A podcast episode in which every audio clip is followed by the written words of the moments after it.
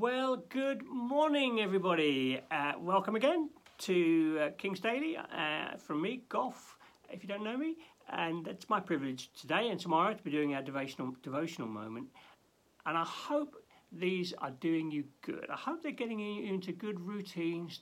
Hope your devotion to the Lord is, is strong and uh, sustaining you through, goodness me, difficult days. They really, really are, aren't they? A year of, of what we've been going through. Hopefully, things are improving now, though. We trust. Anyway, um, I've got an impossible task this morning Psalm 81, 82, 83. Not a chance. I mean, it would take me all the time to read it, read those three Psalms. Anyway, unless you want to stay till midday, but you probably don't. So um, let's pray and we'll jump in. Lord, thank you. The entrance of your word brings light and life and help. And I pray for everyone who's going to be tuning into this today. Would you, would you be very present and real? And I, I pray your words would encourage their hearts and mine too, in Jesus' name. Amen. Okay, Psalm 81. Let's jump straight in. Sing for joy to God our strength. Shout aloud to the God of Jacob. Begin the music. Strike the tambourine. Play the melodious harp and lyre. Sound the ram's horn, as in the new moons and when the moon is full on the day of our feast. This is a decree for Israel, an ordinance of God, of the God of Jacob. Okay, so this is one of my favourite themes, really. The place of worship in the life of a follower of Jesus. It, it is it, it's vital. It's it's it's life giving. It it changes things. And here, uh, this psalm is probably a, a, written when the people were in the promised land, and uh, uh it, it, it's it's it's really bringing them back to their first love, if you like. So easy to settle and forget what God has done for us. So shout for joy to God our strength this is. I, I want to encourage you this morning in your daily devotion. Find space for praise, for song. Find, find space for uh, breaking the sound barrier and declaring the greatness of God. I can't tell you how many times I've come up here of a morning feeling overwhelmed, feeling um, flat as a pancake, whatever you like, and I just flick on worship music and sit in my armchair and begin to sing. And it, it changes things. It changes things. And as you know, I've said this so many times, as Christians, the Holy Spirit lives in us. And, and when we open our mouths and begin to declare the, the, the greatness of God and worship Him, the Holy Spirit says, Oh, that's what I do. I glorify Jesus. And so He moves in our hearts and lives, and we, our mood changes, we become blessed. So sing for joy to God, our strength. He is the strength of, um, of my life, even though I feel weak as a kitten. You're the strength of my life today, Lord. Shout aloud to the God of Jacob bit of irony here, isn't there, really?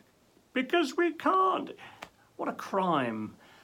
For over a year, well, we can sing in, in, on, on our own. I hope you really, hope you do that more than ever at the moment because we haven't got the joy of being down there at the King Centre or Marcross or, or, City West. We haven't got the joy of being together and, and, and with great musicians and uh, trumpet players. Uh, we, we haven't got that uh, Sunday encouragement. So, all the more reason for us to be singing keeping a song in our hearts. Play the melodious harp and lyre. Um, I'd even say it doesn't matter if it's not too melodious. you know, don't we're not perfectionists here. We want our music to be to be good, obviously glorifying to God. But even if you even if you sing out of tune, out of key, please, it's a beautiful offering to the Lord. I strongly, strongly urge you in these days to give expression to your devotion. So important.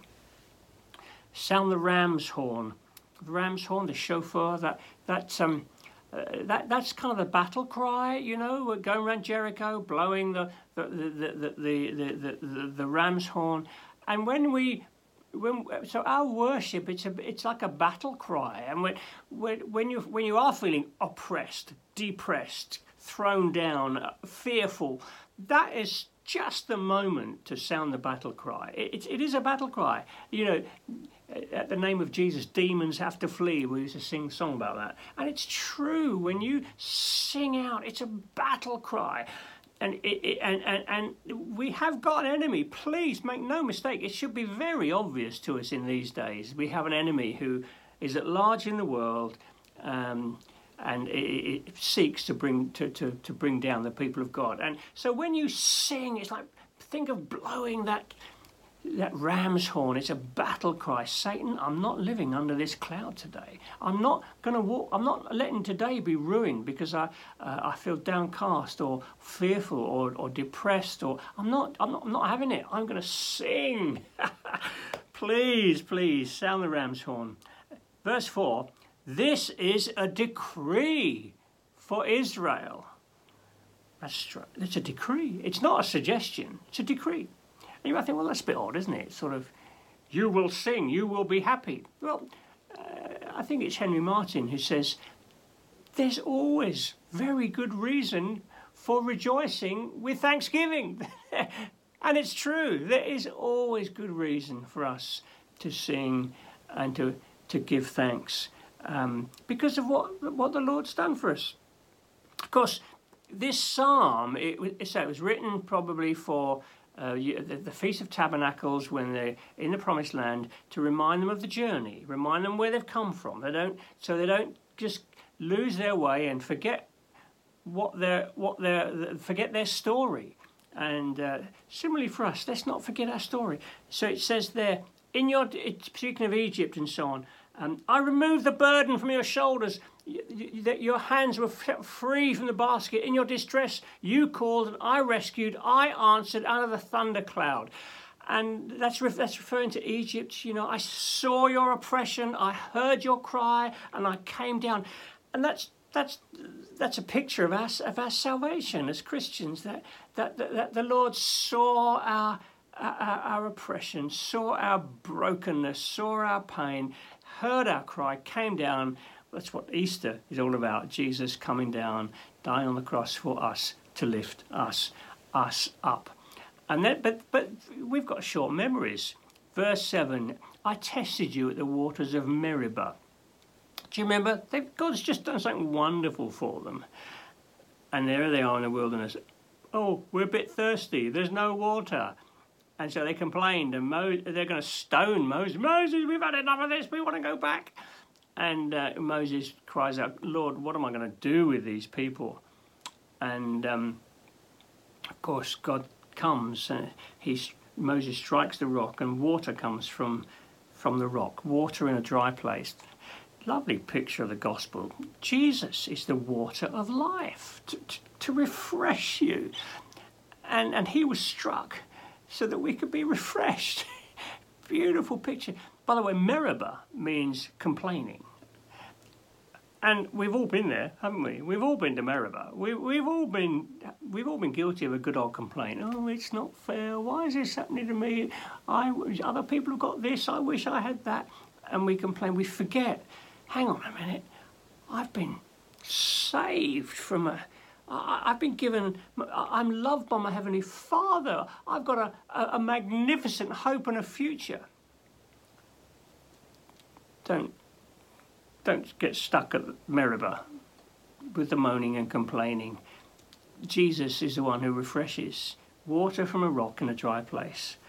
And as we just cast our minds back to the journey, what He's done for us, where we've come from, and where we're going, we will be refreshed.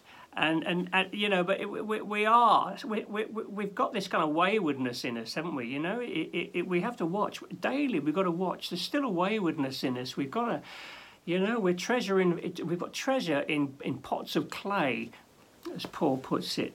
And so we've got to watch this waywardness. Um, my people wouldn't listen to me. And so I just gave them over to their stubborn hearts. Verse 13 If only my people would listen to me, if Israel would only follow my ways, how quickly I would subdue their enemies. How quick, if only they would turn to me and, and sing and rely on me, how quickly I would deal with their enemies. I would subdue their enemies. And then, oh, look at verse 16. You would be fed with the finest of wheat, with honey from the rock. I would satisfy you. Dear, dear friends, we don't get perhaps that's what I want to leave you with this morning. Don't get stuck at Meribah, the place of complaining. Remember the journey where the Lord's brought you from. Rejoice in what He has done for you. Let there be a song, vocal, expressive, loud. Let that be a constant part of your walk with the Lord, and you will be fed with the finest of wheat, with honey from the rock.